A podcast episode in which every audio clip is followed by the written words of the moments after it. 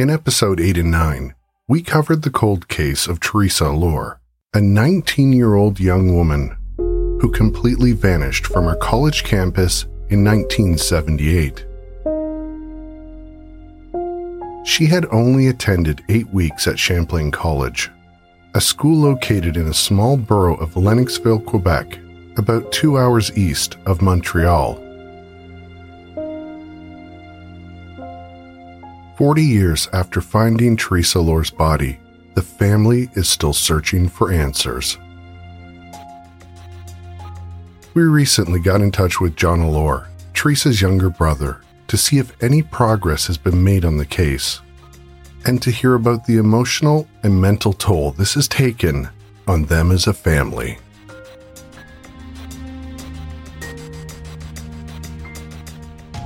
Join me now as we take a look back into the disappearance and murder of Theresa Allore.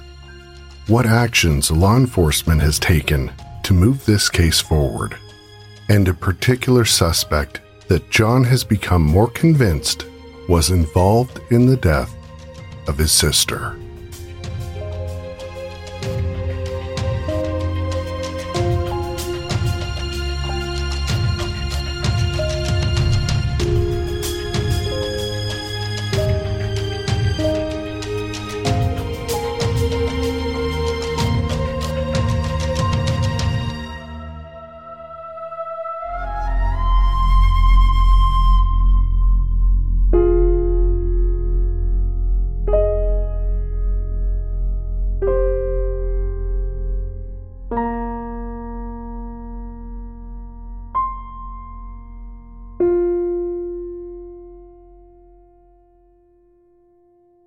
In the fall of 1978, my sister enrolled at a small college called Champlain College in the eastern townships of Quebec.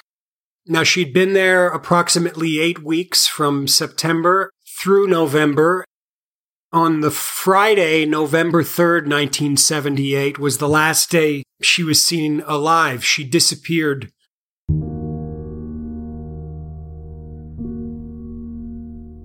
She was missing for 5.5 months, and in the spring of 1979, on Friday the 13th, her body was found in a body of water less than a mile from the residence she was living at in Compton, Quebec.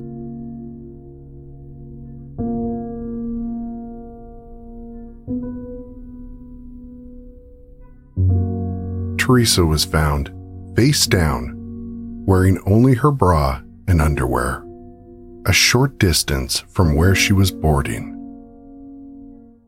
Her scarf was later located in a nearby farmer's field, and her wallet was discovered a week later, 10 kilometers from where her body was found.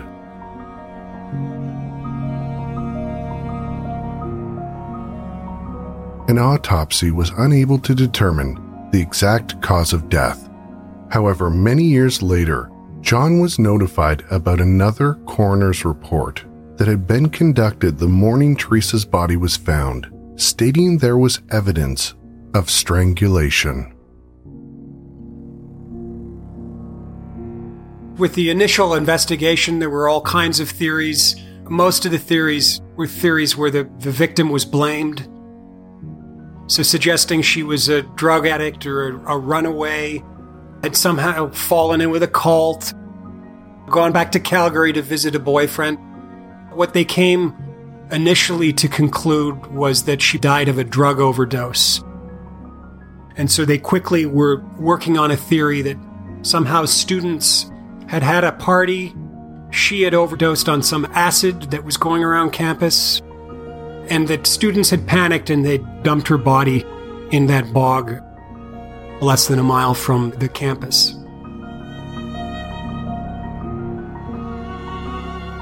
Initially, Theresa's parents and their family trusted law enforcement and believed the explanation they had provided surrounding Theresa's disappearance. But as the years passed by, John and his brother became increasingly dissatisfied and decided to take matters into their own hands. As they started digging into the case, they quickly realized that two other murders in a relatively short period of time had occurred in the same area. This was highly unusual for an area with such a small population and where murder was virtually unheard of. The two other murders included a young woman by the name of Louise Cameron and a young girl named Manon Dubé. Including Theresa, this was a total of three murders that had occurred within a 19-month period and all within 10 to 20 miles of each other. What my parents didn't know, but any police officer would have known, was number one, there had been two other cases, the Cameron case and the Dubé case, and that there had been a wave of sexual assaults on campus all through the winter of 1978. Into the spring and leading up to, in fact, that the week that she disappeared.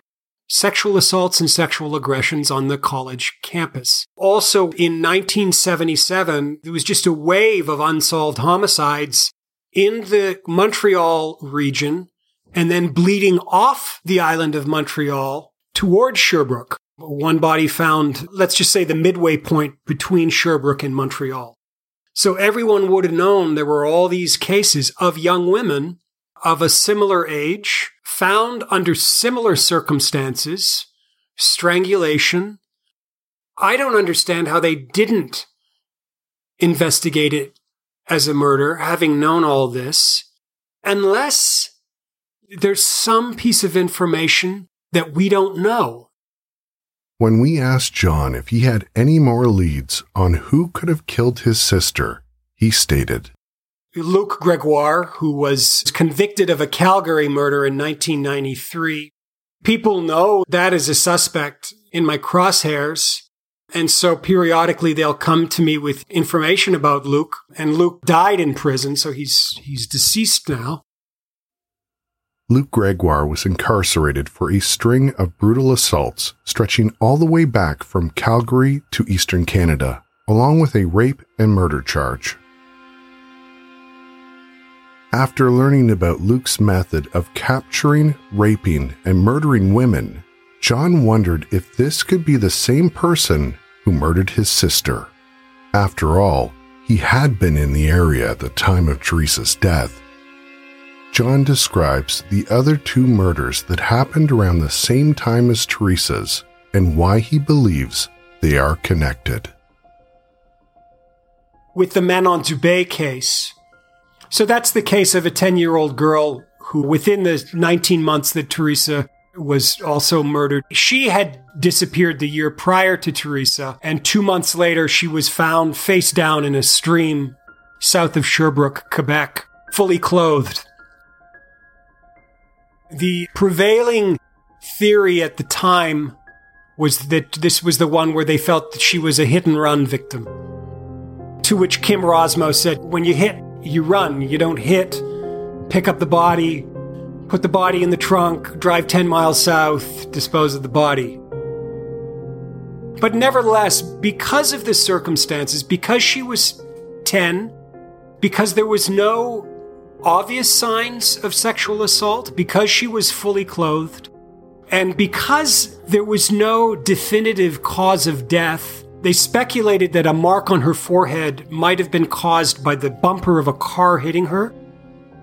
But there was nothing definitive, that many people refused to see the link with Theresa. And I always felt there was a link because, for a couple of reasons. Number one, despite all these murders we talk about, many of them took place in Montreal. The probability of homicide in the Sherbrooke area in 1978-79 was very low. And so a cluster of three homicides within 19 months was very rare. That's what led to Kim Rossmo's conclusion that they were probably connected. Certainly Louise Cameron, 23, obviously raped and strangled.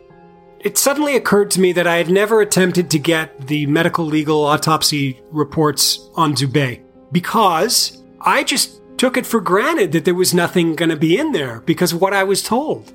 So I made a request for her documents.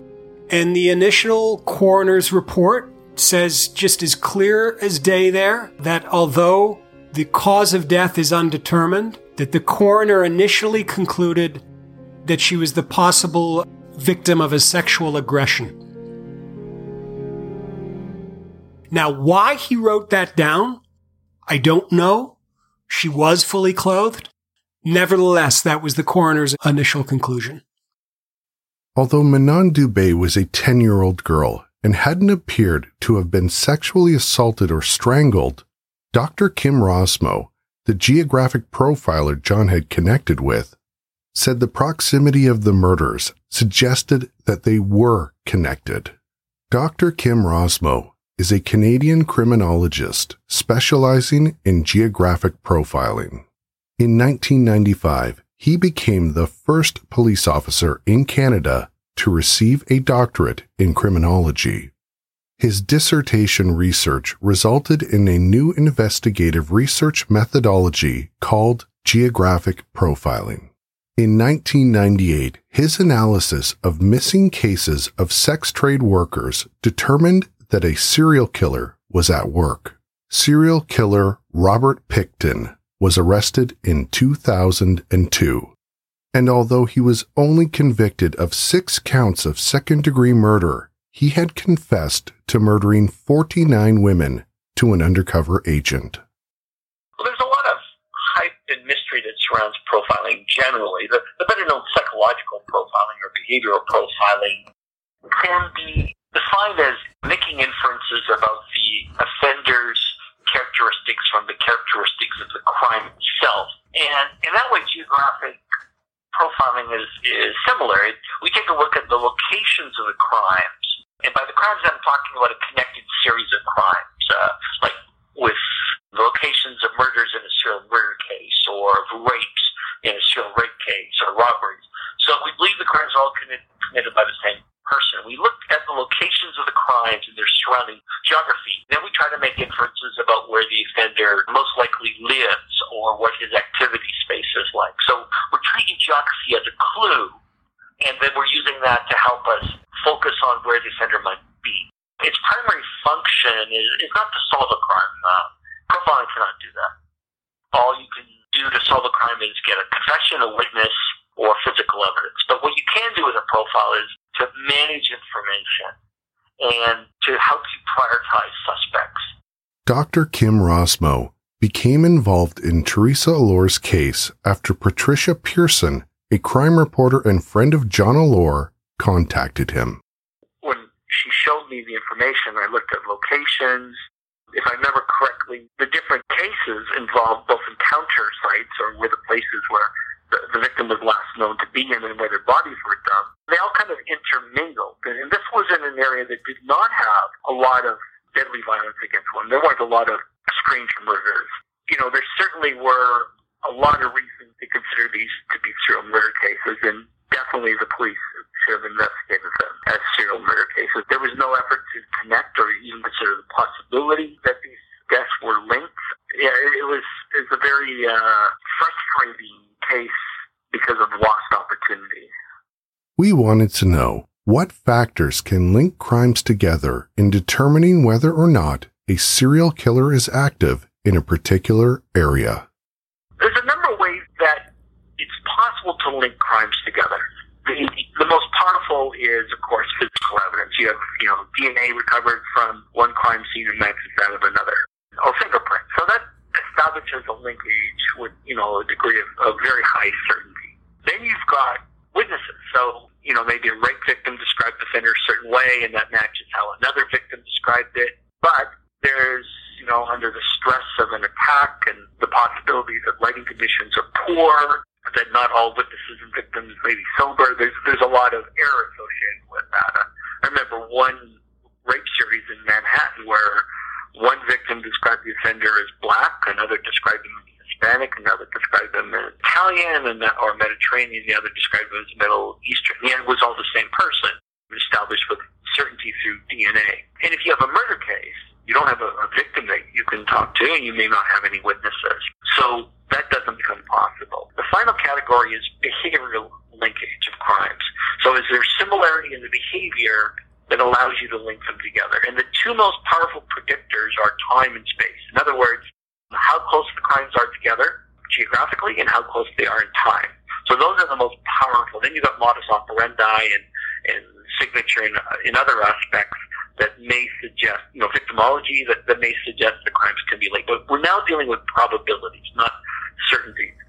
We asked Peter Vronsky, an investigative historian who studies and has written about serial killers, if it's possible for a serial killer's MO to change.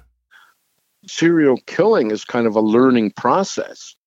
The reason that they're killing serially is that they're constantly trying to improve on how they realize their fantasy.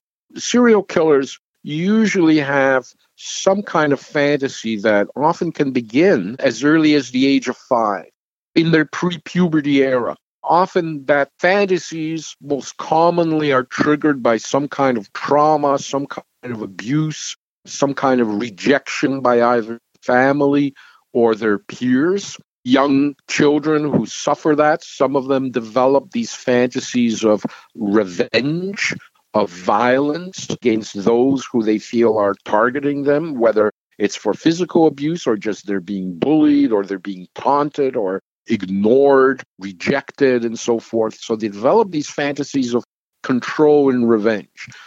And they carry these fantasies through puberty. And in puberty, sometimes these fantasies are then sexualized.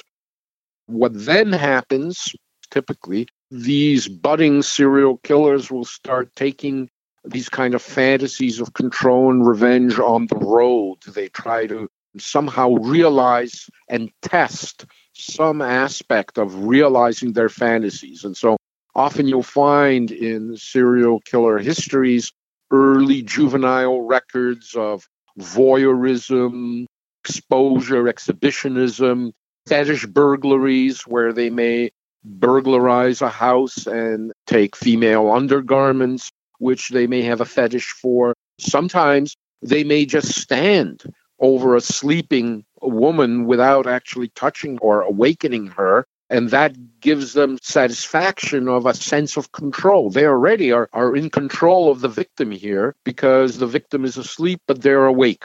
Eventually, they will keep pushing it forward. What happens is eventually they get bored with that. It's still not a realization of their fantasy, so they take it further. It could be a rape without a homicide. Then it could cross into murder. Once they kill their first victim, they go through this kind of process often of realizing that the first time they killed somebody, it wasn't at all like their fantasy.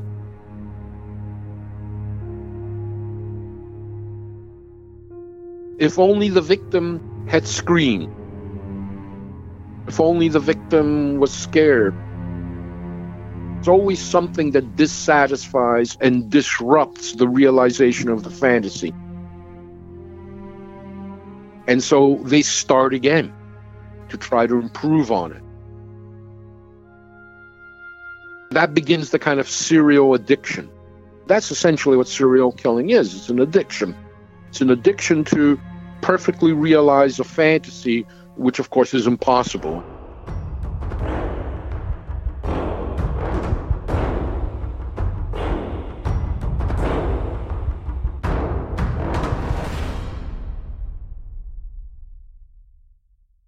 John told us that over the years he receives messages from people every few weeks claiming to know what happened to his sister.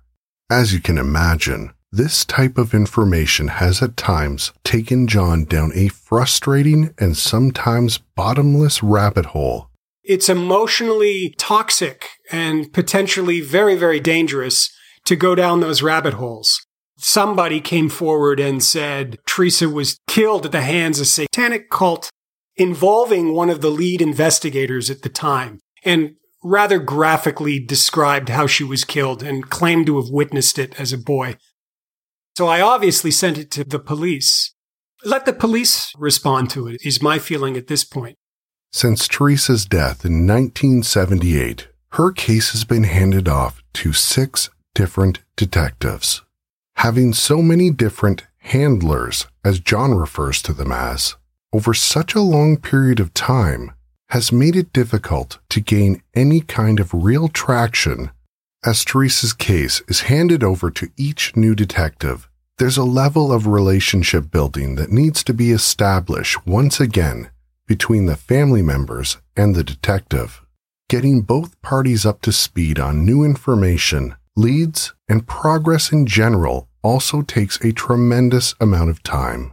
Also take into account that John, the primary spokesperson and advocate for the Allore family, lives in another country altogether.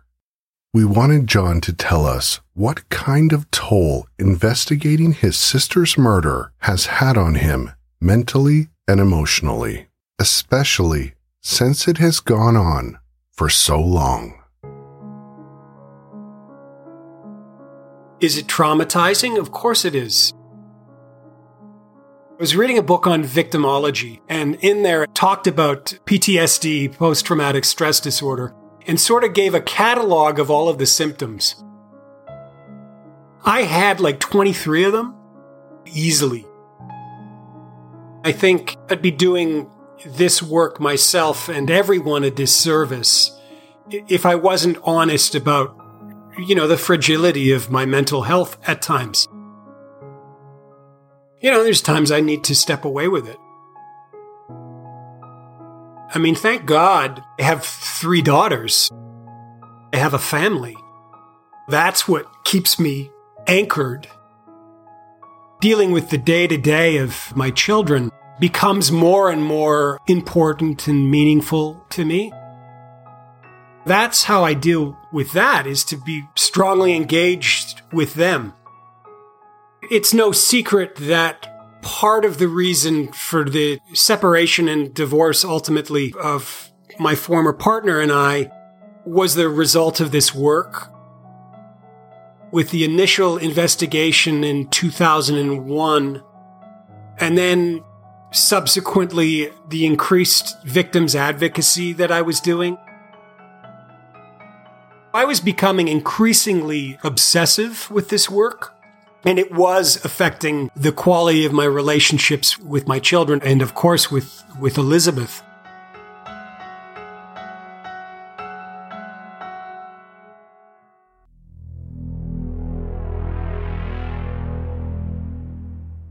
Hey guys, have you noticed your hairline receding? Has your barber given you the news that you're balding up top? Did you know that 66% of men lose their hair by age 35? I know my friends and I have been watching out for bald spots since our early 30s. I want to tell you about forhims.com, a one-stop shop for hair loss, skin care, sexual wellness for men. HIMS connects you with real doctors and medical-grade solutions to treat hair loss. No awkward trips to your doctor. Go to forhims.com and answer a few questions. A doctor will review your answers and prescribe you products that will be shipped directly to you. Order now, and our listeners will get a trial month of HIMS for just $5 today, right now, while supplies last. See website for full details. This would cost hundreds if you went to the doctor or a pharmacy. Go to forhims.com. .com/tmom. That's forhims.com/tmom. forhims.com/tmom. Have you fallen into a rut and wear the same things every day? I pretty much live in jeans and t-shirts. The problem is, when the temperature rises, suddenly you've got to change your whole fashion strategy, but you can make getting dressed for summer easy and fun with Stitch Fix. Stitch Fix can style you for every season. I signed up a couple weeks ago and it was a breeze. I inputted my sizes and the colors I like to wear. Once you've done all that, one of their stylists will review your profile and ship you clothes, shoes, and accessories picked just for you, and you don't even have to leave the house. The Stitch Fix box contains 5 items, and you only have to keep what you want, and you can return the rest. And best of all, there's no subscription required. You choose when you want to get your fix. Get your first fix now at stitchfix.com/madness and get 25% off when you keep all 5 items in your box. That's stitchfix.com/madness and get started with Stitch Fix today. stitchfix.com/madness. We asked clinical psychologist Dr. Julie Kinn what some of the symptoms are for post-traumatic stress disorder and how those symptoms may affect a person's day-to-day life. As always, I'm not here to diagnose anyone. I'm here today to help expand our knowledge of PTSD, post-traumatic stress disorder. We tend to talk about PTSD and PTS interchangeably. The big difference there is the D, the disorder part. Part of the reason why we psychologists and others in this field are making an effort to talk about it as post-traumatic stress is because this is a common and normal human reaction to experiencing or witnessing a trauma. We want to destigmatize these symptoms so that more individuals feel comfortable seeking care and help. So what is post-traumatic stress? When we experience something terrifying, a trauma such as seeing a car accident or being in the car accident, something that could cause death or severe harm to ourselves or someone else, that's a trauma. And there's lots of different ways that we react to it. It becomes a disorder and it becomes troublesome when that avoidance and these fear reactions start interfering with our day-to-day activity. Post-traumatic stress can prevent us from having meaningful relationships, from success at school and at work, and it can get in the way of just a normal happy life. There's 4 main parts of the post-traumatic stress symptoms. The first is reliving the event or re-experiencing the symptoms. So the most common one of these is nightmares. Nightmares are the key mark symptom of post-traumatic stress and post-traumatic stress disorder. A lot of times people might feel like they're going through the event again, experiencing the same physical and emotional reactions, or smelling the same smells they experienced, seeing the same things. And these are unwanted. It's not at times when a person is deliberately trying to remember, but just at other intrusive times. You can imagine how difficult that would be in the middle of a workday or in the middle of a class. Another common part of reliving the event is triggers.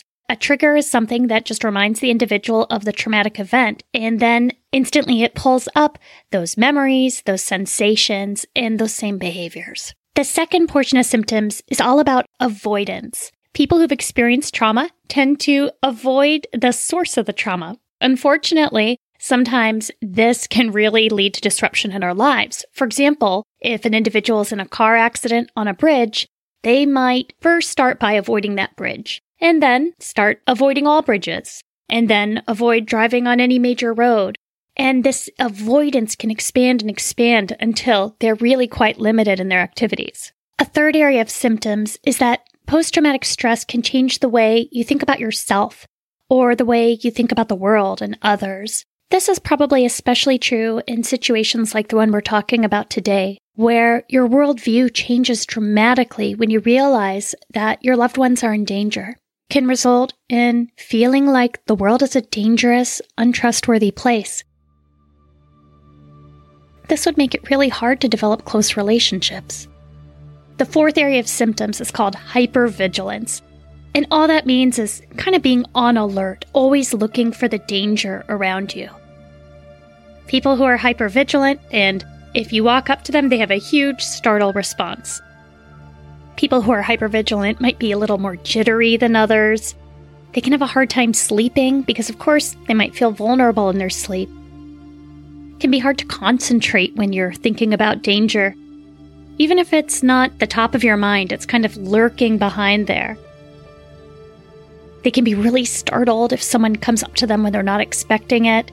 And they might find that they want to have their back to a wall in a restaurant or in public spaces. They don't want to be in an area where they can be attacked. Now, we most often think of post-traumatic stress and post-traumatic stress disorder as associated with one particular traumatic event, like being in a car accident or seeing someone be assaulted or being assaulted yourself.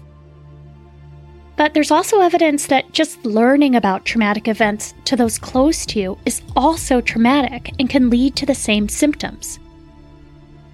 A lot of recent research has focused on how community members began showing these same symptoms of post-traumatic stress disorder after events like 9/11 and school shootings. In other words, just because you weren't there to witness the event and the trauma doesn't mean that you don't need to pay attention to this very common human response. There's nothing strange about experiencing distress after trauma, but we need to be able to heal as well. And if symptoms like these go on for more than a couple of months, that's when it's time to seek help. The good news is that post-traumatic stress disorder and post-traumatic stress is easily treated. Reading about John, it's amazing that he has devoted so much time to this effort to find his sister's killer, but also expanding this search to help for other missing people. It's really truly a gift he's giving to his community, and it's very encouraging. Hearing stories like this, I'm sure, will make lots of our listeners want to get involved too. My advice to others in this kind of situation is to set limits on the amount of time you're going to focus on these efforts each day or each week. It really can truly take over your life. For those of you who are engaged in very emotional work, whether it's your job or volunteer work, what's helped you stay focused when you need to be focused, but be able to disengage when it's time?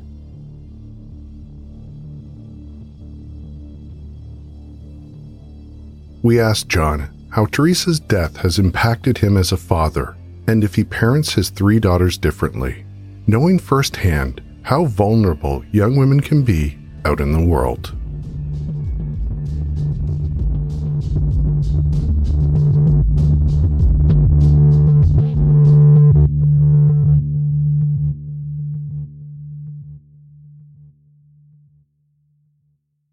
Even if somebody says they're going to be home at 8 and they're not home yet, I mean, I used to freak me out, man. But I try not to let my world affect their world. Despite the fact that, as I say, when you have those pockets of time where it's like, oh my God, I thought so-and-so was at my ex-wife's and she thought she was with me and, oh my God, she's just at a friend. That's my trauma. That's my baggage. I try not to let that affect them. They don't need me to remind them of all the bad stuff that is out there.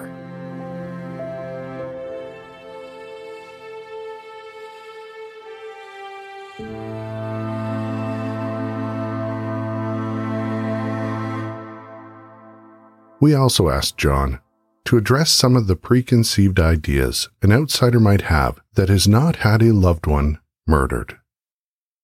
I think there's a lot of cliches. Many of us who are part of this club, we don't choose to be part of it, but there's a lot of cliches and misunderstanding, I think, around it. And I think it's varied. Some people don't like the term victim. They want to be called survivor. Some people don't like the term closure. Some people do like it in the pursuit of justice and the idea of that you often hear that in a cliche fashion. The family just wants closure. I don't particularly know what that means. For some people, what that means is the case to be solved. That's certainly a type of closure.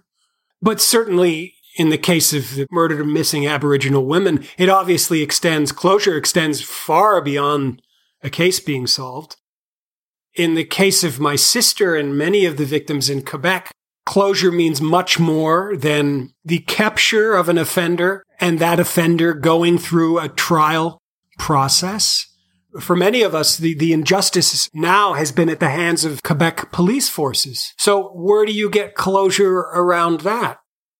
There's been several justice inquiries over the years in Quebec around this subject. I think what the police recently did, they recently, with their cold case squad for the Sûreté de Québec, They added 25 detectives to it just within the last few months. For me, that's a result. I'm much happier with them spending money on that and going forward, doing a better job of handling cold cases than having some kind of public forum where all of us get up to the microphone and complain about all the injustice that has been done to us. I've already done that. It appears that whoever murdered Theresa didn't go to great lengths to dispose and hide her body. We wondered if John had any thoughts on how killers have become increasingly calculated in discarding evidence that may tie them to their crimes.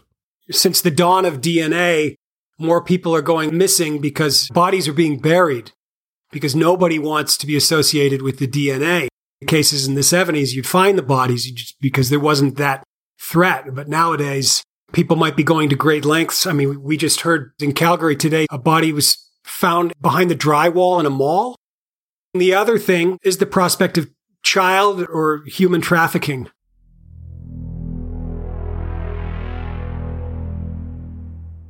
If you're anything like me, I get lectured just about every single time I go to the dentist that I've been brushing my teeth wrong for not long enough, or that I've been using the same toothbrush for too long. Well, thankfully, with QUIP, I can start taking care of my pearly whites the way they deserve. QUIP is the first ever subscription electric toothbrush that's been accepted by the American Dental Association. It's an electronic toothbrush that's a fraction of the cost of bulkier brushes while still packing just the right amount of vibrations to help clean your teeth. QUIP's built-in timer helps you clean for the dentist-recommended 2 minutes with guiding pulses, reminding you when to switch sides. And when you get your QUIP subscription, you'll get new brush heads delivered to your door on a dentist-recommended schedule every 3 months for just $5, including shipping. You know what that means. No more lectures from the dentist, and not to mention how thankful your teeth will be. QUIP starts at just $25, and if you go to getquip.com/madness right now, you'll get your first refill pack free with a QUIP electronic toothbrush. That's your free refill pack free at getquip.com/madness, spelt GETQUIP.com/madness. We asked what advice John would give to anyone who has lost someone and is still searching for answers. Lean on your friends. Ask for help. Contact your local victim services unit, NGO, where possible. If you don't have one in your region, reach out to NOVA, the National Organization for Victims Assistance, to seek help. Stay talking. Be social. Don't isolate yourself. I know in the initial stages when these things happen, if someone disappears or you find out that your loved one is murdered, it's impossible not to think about these things. But nevertheless, you must take care of your mental health. You must exercise. Go for walks. I do this with intention. You need to have that kind of discipline. Otherwise, you are going to drive yourself mad. As sure as the sun rises in the morning, you will.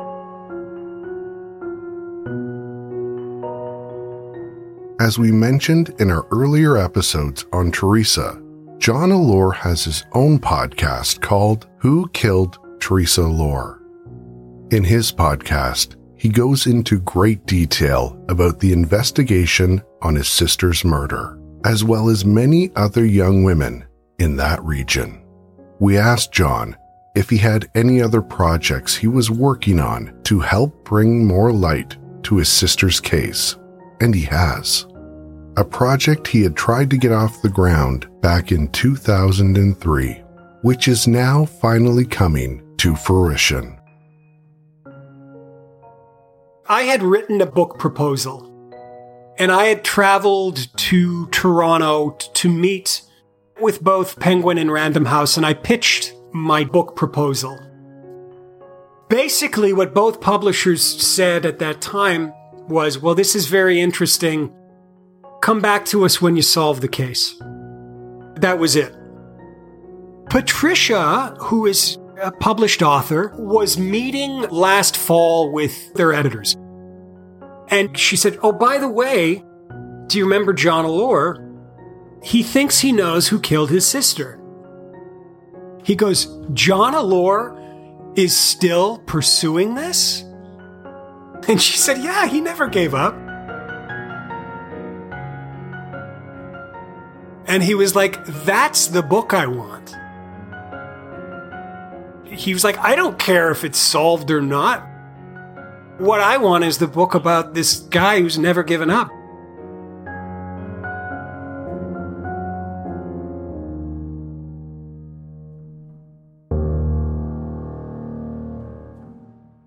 We continue to be inspired by John's perseverance and determination to find the person who killed his sister so many years ago.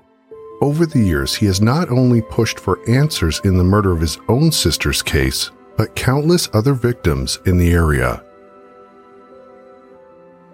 He has been an advocate and advisor to many other families trying to navigate the system, search for answers, and bring justice for their loved one. If you haven't checked out John's podcast, Who Killed Theresa Allore?, we'd like to encourage you to have a listen. Also keep an eye out for his upcoming book, which will be co-written by crime reporter and author Patricia Pearson.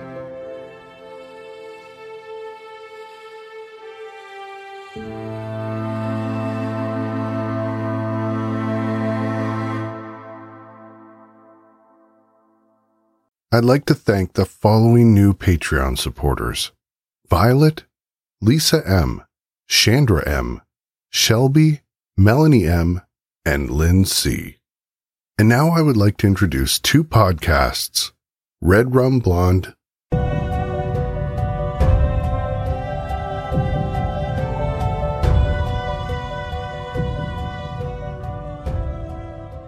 Hi, this is Erin from Red Rum Blonde.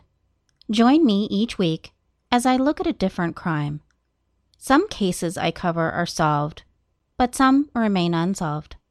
And some are well known, like the Son of Sam and the Night Stalker, but most are lesser known, and even a few are from the Pennsylvania area, like the death of Dr. Autumn Klein and the disappearance of Debbie Makel. You can find the podcast on Acast, iTunes, Stitcher, and many other podcast forums. Join the Red Rum Blonde Facebook group. You can find me on Instagram, and my Twitter handle is @BlondeRedRum. I hope you tune in. An Impact Statement. In court cases that end in a conviction, victims and their families are often allowed to make an impact statement, a statement of record of what they had before the crime and what they were left with after. But for unsolved crimes, crimes that don't end in a conviction, or serious life-altering events that aren't crimes at all, there is nowhere for the victims or their families to speak.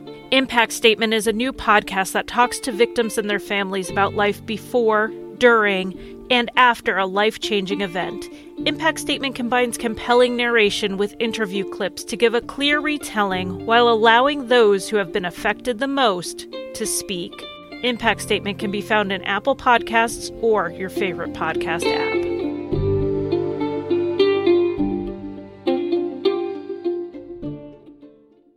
The Minds of Madness can be found on Apple Podcasts, Spotify, Google Play, Stitcher, and all other major podcast apps. You can find us on Facebook by searching The Minds of Madness, and on Twitter using the handle @MadnessPod. And finally, the closing track, Feel the Madness, is provided by The Funkoars. You can find them at the record label's website by going to goldenerarecords.com.au/GE. Madness, I can feel the madness. Someone standing at my door. I hope they can't get in, 'cause I'm not prepared to run. I can feel the madness. Someone standing at my door. I hope they can't get in, 'cause I'm not prepared to run.